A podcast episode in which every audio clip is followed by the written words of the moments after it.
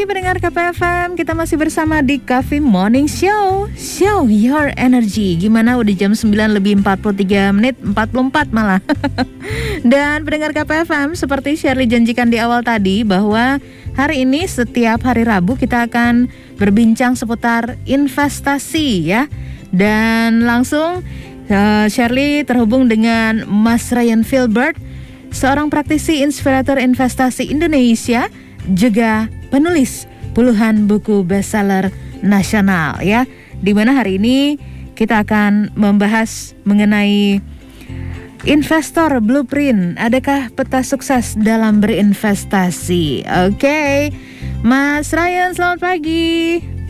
Halo, selamat pagi Mbak. Mas Ryan, izin di tolong di landscape dulu nih, bisa nggak Mas Ryan?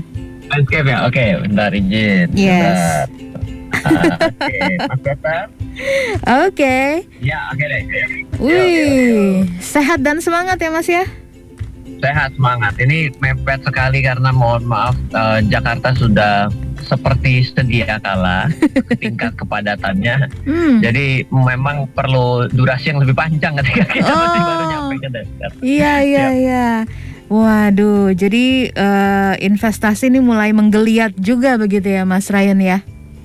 Bisa di bisa seperti itu juga kita mm -hmm. memandangnya. Mm -hmm. Memang kalau kita bahas tadi ya dengan kata-kata investor blueprint, apakah ada peta ya? Sebenarnya mm -hmm. uh, kalau kita itu melakukan sesuatu tidak ada blueprintnya, tidak ada cetak birunya, maka mm. apa pun itu sebenarnya nggak bisa dibangun, mbak. Mm. Contoh sederhana ya, kita bilang saya mau bangun rumah dong kalau kita bangun rumah itu nggak pakai suatu perencanaan, tidak yeah. ada cetak birunya, nggak mm -hmm. ada nggak ada blueprintnya, mm -hmm. itu nanti WC-nya itu nggak tahu jadinya bisa pintunya ada di kiri di kanan, kita nggak ada rencana sama sekali. Oh, yang mau suruh bangun, mm -hmm. yang mau suruh bangun pun bingung. Mm. Ya, kita misalnya panggil ya, ya mana misalnya kontraktor atau tukang bangunan, yeah. ya tolong ya dibikinin WC, dia bikin WC nasinya dia. Hmm. bisa jadi atau ternyata. Baik masuk? Yes. Lanjut. Iya bisa jadi ya biasa ini kalau kalau misalnya pakai zoom suka ada gangguan-gangguan ya mohon maaf ya. Yeah, mas. jadi kalau misalnya kita itu melakukan sesuatu tanpa adanya peta birunya mm -hmm. maka itu akan sangat sulit untuk bisa mencapai uh, kesuksesan Okay. Nah, kalau kita tanyakan loh Mas Ryan, sekarang kita mau coba ngomong bagaimana dengan sudut pandangnya ketika kita berinvestasi mengenai kekayaan. Mm-hmm. Bisa nggak kita ini menjadi orang kaya? Mm. Karena ada banyak pemahaman yang sederhana begini, Pak. Kalau yang namanya orang itu sudah dalam keadaan nggak punya duit dari ketika dilahirkan, mm-hmm. ataupun ketika itu memang memang keluarganya adalah keluarga miskin katanya begitu, mm-hmm. itu tidak bisa kaya. Oh, uh, menurut saya ya, saya malah lebih setuju dengan kata-kata uh, mungkin dari Bill Gates sendiri bahwa dia mm -hmm. mengatakan bahwa kalau kita ini dilahirkan dalam keadaan miskin mm. itu mungkin bukan salah kita. Yes. Tapi kalau kita mati dalam kemiskinan, maka sebenarnya itu salah kita murni salah kita. Hmm. Seperti itu kira-kira. Nah, jadi sekarang ya ketika kita mau menjadi orang yang sukses, hmm. bagaimana kita bisa memiliki uang? Bukan pertama menurut saya itu bukan bicara mengenai seberapa banyak uang yang kita bisa dapatkan. Oh. Tapi hmm. seberapa pintar kita bisa mengelola uang itu, mm-hmm. seberapa pintar kita bisa mengolah uang yang kita dapatkan mm-hmm. untuk bisa kita uh, jadikan sesuatu. Mungkin oh. kata-kata ini uh, sempat beberapa kali saya baca ya di uh, sosial media gitu, mm-hmm. mengatakan bahwa iya sih betul juga bahwa uh, siapa pun itu bisa memulai dengan sesuatu yang uh, berbeda dan memang kita bisa mendapatkan pilihan untuk menjadi sukses atau kaya, mm-hmm. tapi tetap saja ada faktor-faktor tertentu yang mana kita tidak memulai dari start yang sama. Okay. Misalnya ternyata dia itu adalah pun uh, adalah anak direktur uh, atau anak pemilik perusahaan besar mm -hmm. itu memulainya jelas lebih berat kita karena kita mungkin nggak punya papa kita mungkin ayah saya juga bukan seorang direktur dan yeah. juga bukan seorang pemilik perusahaan besar gitu. Mm -hmm. Tapi sebenarnya yang menjadi kata kunci ya kalau dari saya itu pertama adalah saya tetap mengatakan bahwa siapa pun itu bisa menjadi orang kaya. Mm -hmm Yang kedua, sebenarnya kunci daripada kesuksesan itu dasarnya untuk kita bisa mengelola uang yang kita dapatkan. Itu menurut saya adalah dari lingkaran kita, dari sosialisasi sekitar, dari sosial sekitar kita, pergaulan, pertemanan kita. Hmm. Banyak orang itu betul, banyak orang itu yang berteman, bergaul hmm. dengan orang yang salah. Hmm. Dan dia dan dia berada di lingkaran yang salah itu justru yang namanya orang kalau berada di lingkaran itu harusnya kan bisa menyerap sesuatu yang baik. Yes. Dan tentunya teman-teman kita nggak selalu memiliki uh, cara berpikir yang baik. Mm-hmm. Nah, yang lucunya adalah pasti selain memiliki cara berpikir yang baik, juga memiliki pemikiran yang bagus dong. Iya, nah, iya. Yang saya dapati yang saya dapati menarik adalah orang lebih banyak bisa menyerap hal negatif orang lain dibanding bisa menyerap hal yang baik daripada teman di sekitar dia. yang negatif malah lebih gampang gitu ya, lebih cepat. Betul, betul. Nah, inilah yang akan jadi masalah. Hmm. Jadi pertama, sebisa mungkin kalau kita itu berbicara untuk bagaimana cara meningkatkan pendapatan dan bagaimana cara bisa berinvestasi, hmm. ya jawabannya adalah ya bertemanlah dengan orang-orang yang memiliki uh, pengetahuan investasi. Yes. Belajar dari sebuah komunitas hmm. yang memiliki pengetahuan mengenai investasi. Hmm. Kenapa? Karena ketika pendapatan kita terima, selalu kita habiskan. Pendapatan kita terima, selalu kita habiskan. Itu nggak akan membuat kita menjadi kaya hari ini dan sepanjang masa. Hmm, yeah. Karena yang namanya orang itu sebenarnya pasti dalam satu titik di dalam kehidupan dia pasti tidak akan bisa lagi mampu bekerja. Mm-hmm. Yeah, Saya yeah. pernah bilang kalau orang itu yang susah dipatahkan dalam hidup itu katanya cuma tiga, yaitu adalah biaya menikah dan berkeluarga. Mm-hmm. Yang kedua adalah biaya untuk memiliki sebuah aset berbentuk properti tempat tinggal yang dia tinggali. Yeah. Yang ketiga adalah biaya untuk memiliki kendaraan. Menurut saya itu bukan suatu biaya yang penting-penting amat. Oh, okay. Yang lebih penting ada keempat yang orang suka lupa. Kenapa? Kok nggak penting, Ryan? Emang menikah nggak penting? Hmm, bukan itu. Uh-huh. Maksud saya nggak penting-penting amat. Artinya tiga hal ini, tiga-tiganya tidak ada yang menjadi kewajiban loh. Apakah punya rumah adalah suatu hal yang benar dan salah? Menurut saya nggak juga. Tuh mm. terbukti dari yang kemarin sempat rame mm di uh, podcast dari Sofia Lacuba pun yang jauh lebih terkenal dari anda dan saya tentunya itu ternyata nggak punya rumah. Lalu yang kedua, ternyata membeli kendaraan nggak menjadi sesuatu yang sifatnya adalah wajib. Kenapa? Hmm. Coba kita pergi ke Singapura, kita pergi ke Jepang, kita pergi ke Hong Kong. Uh, ya Hong Kong lebih banyak kendaraan lebih oke, okay, tapi Hong Kong adalah uh, suatu kota yang kecil sekali. Hmm. Nah, jadi sebenarnya kalau kita lihat yang namanya membeli kendaraan bukan suatu hal yang sifatnya wajib. Hmm.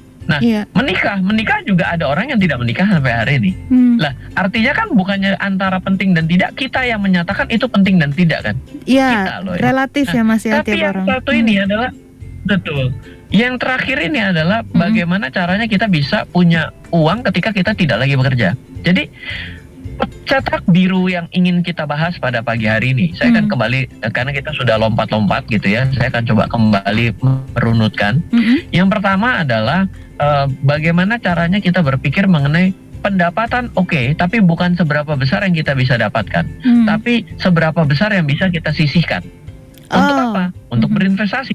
Okay. Yang kedua, kita tidak akan bisa memiliki cara atau gaya hidup yang baik dan benar, cara berinvestasi yang baik dan benar, mm-hmm. dan kita tidak bisa memi- memi- memikirkan, memilih apa pun investasi yang baik dan benar. Mm-hmm. Kalau kita berteman dengan orang yang tidak pernah berpikir mengenai investasi. Hmm. Jadi kita perlu nih untuk cara untuk punya lingkaran, lingkarannya yang baik, yaitu apa? Ya mengajarkan kita untuk bagaimana cara mengatur uang, jangan hmm. dihabiskan. Hmm. Set, kalau misalnya ciri-ciri lingkaran anda yang bermasalah, bermasalah dengan gampang saya katakan hmm. yang yang selalu bag, memikirkan bagaimana cara ngabisin duit.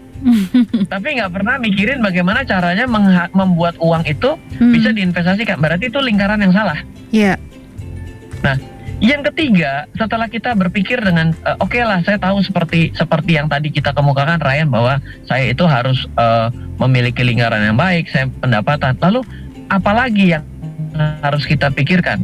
Menurut saya yang harus kita pikirkan adalah yang namanya investasi itu harus dimulai itu kapan pun. Jadi nggak ada yang namanya investasi itu ada waktu bahwa oh kalau sekarang kita tunda dulu investasi. Hmm. Buat orang yang ngerti, jangan ada kata tunda. Oh. Tapi yeah. jadi saya ulang sekali lagi nih ya. Jadi ketika kita sudah berpikir bagaimana cara investasi ya, mm -hmm. yang perlu kita yang perlu kita ketahui adalah yang namanya investasi itu tidak bisa kata tunda. Yeah, Buat yeah. orang yang tidak mengerti, justru terbalik nih, teorinya jadi terbalik. Orang yang tidak mengerti, seketika dia tahu bahwa dia rasanya perlu investasi, hmm. saat itu juga investasi. Oke. Okay. Jadi misalnya, oh saya kok tahu emas ya, ternyata emas bagus. Itu ya udah uang yang dia miliki, uang hmm. yang dia berhasil sisihkan, belikan emas. Hmm. Eh Ryan saya tahu loh bahwa uh, ini ada yang namanya peluang investasi saham. Ya udah, seketika dia tahu, seketika dia mulai. Hmm kalau ternyata harganya lagi naik atau turun nah kan mulai tiba-tiba bukan jadi nggak ngerti tapi jadi sok tahu ini salah. Kenapa? Orang nggak ngerti itu berarti hmm. sebenarnya tidak pernah bisa membedakan harga murah dan mahal betul nggak? Iya. Mm -mm, betul mas. kalau dia ngerti ada harga yang lebih murah dari hari ini berarti dia sudah mulai tahu udah mulai ngerti dong. Nah, bagi orang yang sudah mulai berinvestasi dan dia itu mau mendapatkan suatu kesempatan untuk berinvestasi lebih bagus sehingga dengan arti kata mendapatkan harga yang lebih murah, mm-hmm. mendapatkan uh, barang yang lebih banyak. Itu investasilah ketika kondisi banyak berita buruk terjadi. Woi, ini yang nggak biasa nih mas. Iya, saya nah, ini mulai dari teori yang nomor tiga ini udah mulai nggak ada yang biasa dari yang saya sebutkan. Kenapa begini? Banyak orang berinvestasi itu selalu menunda menunggu waktu yang Wah, baik. Saya men, saya belum punya uang yang banyak. Uh -uh. Saya tahu sih. Saya tahu sih emas adalah investasi yang bagus. Mm -hmm. Saya tahu sih bahwa saham adalah investasi yang bagus. Mm -hmm. Itu teman saya sukses dari saham. Mm -hmm. Oh teman saya investasi katanya investasi cryptocurrency itu bagus. Mm. Dia tunda aja. Kenapa? Ah yaudahlah nanti kalau saya uangnya sudah banyak. Mm. Nah ini salah. Kalau saya mau bilang adalah dalam keadaan kita itu mulai tahu, mulai langsung.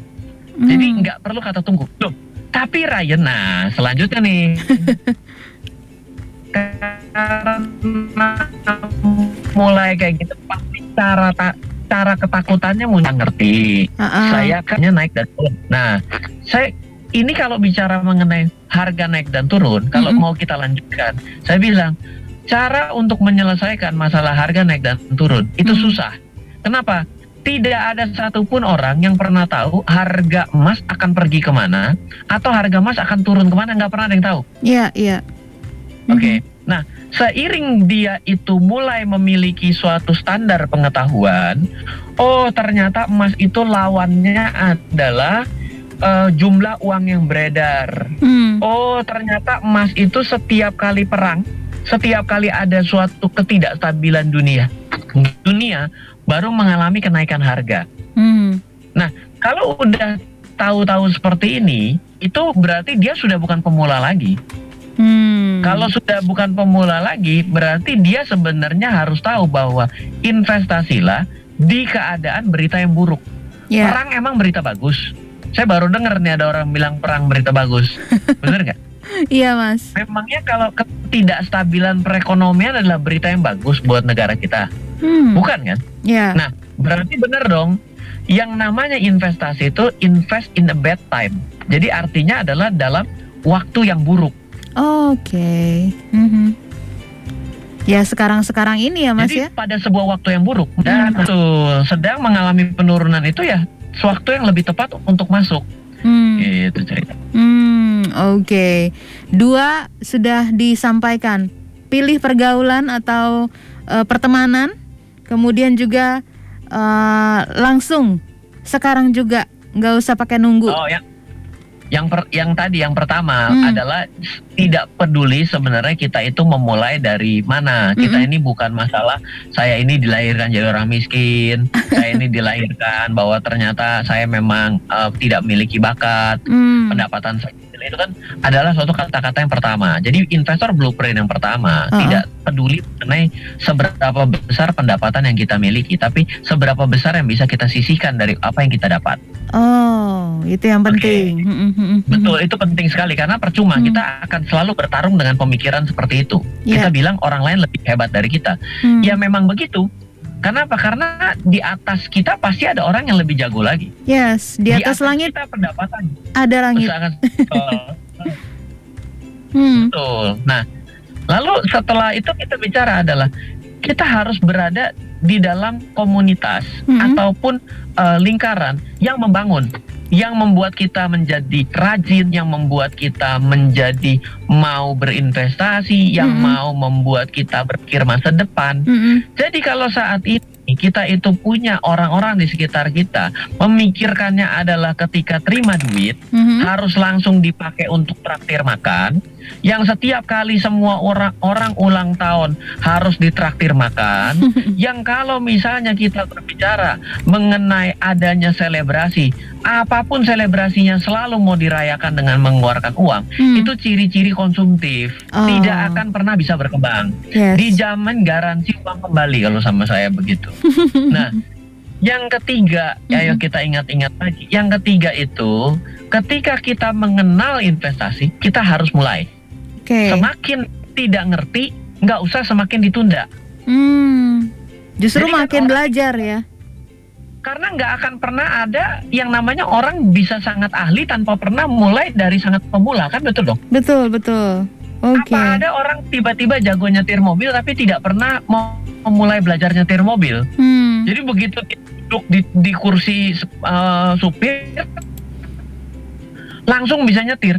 Mana ada. Iya iya. Dan apa ada orang yang nyetir tanpa pernah mengalami suatu masalah dalam dia nyetir? Nggak ada. Mm -hmm. jadi pemahamannya tidak pernah cocok bahwa ketika kita memulai investasi begitu kita kenal semakin kita tidak mengerti saat itu memulai mm. tapi tidak perlu dengan uang yang sangat banyak mulailah dari sesuatu yang sederhana ya yeah. oh saya tahu minimum saham 100 ribu ya mulai mm. oh saya tahu beli emas minimum satu gram ya mulai Hmm. Setelah dia membeli itu, dia akan memiliki suatu pemahaman-pemahaman lain. Wah, ternyata mahal ya membeli emas satu gram. Lebih bagus 25 gram. Iya, tapi kan udah puluhan juta. Eh ternyata kalau beli yang gram-graman 25 gram masih kurang ya karena ongkos cetaknya mahal. Hmm. Kita akan beli yang 100 gram 800 udah 8 udah 80 juta, ya dong? Iya, iya. Jadi eh, eh, udah 8 udah 100 gram 1 gram 800 juta eh 80 juta. Nah, itu yang harus kita pelajari se seketika nanti berjalan. Nah, hmm. ketika kita nanti berjalan, hukum investornya akan berubah. Hukum hmm. investor yang kedua adalah investasilah ketika banyak berita buruk terjadi. Hmm. Oke. Okay. Kalau yang pertama tidak perlu tidak perlu menunda, -mm. lakukan saja. Yes. Tapi ketika mau mengambil konsep yang kedua adalah investasilah ketika banyak berita buruk terjadi. Hmm. Kan tadi kita udah contohin tuh berita buruk kan. Ba yeah. Berita bagus buat emas, berita buruk buat dunia. Ya berarti kan berita buruk sedang terjadi dong. Mm -hmm, betul. Iya, nah tiga poin itu dulu. Ayo silakan. Apa nih yang mau ditanyain lagi nih? Kalau saya lanjutkan, nggak bisa selesai. Ini materi kelas saya dua hari. ya, yang penting tipsnya itu ya Mas ya. Di highlight lagi Mas, tiga poin-poin penting yang perlu diingat saat kita akan membuat blueprint uh, investasi kita, Mas Ryan. Ya, pemetaan investor blueprint one one lah, paling awal. Hmm. Bagaimana kita menjadi orang yang punya duit hari ini dan sepanjang segala masa. Hmm. Cara yang pertama itu kita tidak pernah bisa menawar akan takdir kita, bukan takdir ya. Pertama kali kita dilahirkan menjadi siapa? Hmm. Kita tidak bisa. Dan yeah. ketika lihat tetangga kita kok dia ini punya koneksi sana sini, -hmm. ya itu memang adalah rezekinya dia. Mm. Kita memang memiliki mulai start dengan start yang berbeda. Yes. Saya yakin. Dan memang benar ada satu titik yang kita mungkin tidak bisa capai. Nggak apa-apa. Mm -mm. Kita tidak bicara mengenai titik yang kita capai untuk versi orang lain, tapi adalah titik yang kita capai untuk versi kita. Mm -hmm. Kenapa saya? Kita pasti memiliki sesuatu hal yang ingin kita setiap kita pasti punya keunikan ya Mas ya. Yang suatu hal yang jalan yang saya punya impian untuk perginya adalah ke hmm. Danau Toba. Hmm. Tapi ada orang yang sudah ke Danau Toba 10 kali. Apakah dia akan memiliki impian untuk ke Danau Toba? Enggak. Dia akan pergi ke yang lain. Mm -hmm. Oh, saya akan pergi ke saya akan perginya ke Batam ah. Mm -hmm. Saya akan perginya ke Singapura ah. Mm -hmm. Tapi buat orang yang sudah ke Singapura, apakah dia akan memil akan memikirkan untuk memiliki impian pergi ke Singapura? Enggak. Dia akan pergi ke Jakarta ah. Lah, saya ada di Jakarta terus-menerus. nah, jadi kan akan memiliki sesuatu yang tidak bisa sama persis. Iya, iya, iya Setiap orang ada masanya ya, begitu ya Secara Mas. impian. Hmm. Impian impian bagi setiap orang biar bagi orang lain bisa jadi adalah suatu hal yang standar perdebatkan ya. Mm -mm, mm -mm. Oke, okay. baik. Semakin siang semakin ini agak mulai terganggu ini. Pendapatan. Iya iya. Oke oke. Anyway, thank you Mas Ryan nah, untuk tips-tipsnya pagi ini. Ya, oke okay, siap. Sukses untuk aktivitasnya Mas Ryan. Oke, okay, sama-sama. Thank you. Yes. Itulah tadi pendengar KPFM, Mas Ryan Filbert, seorang praktisi dan inspirator investasi Indonesia, juga penulis puluhan buku bestseller nasional.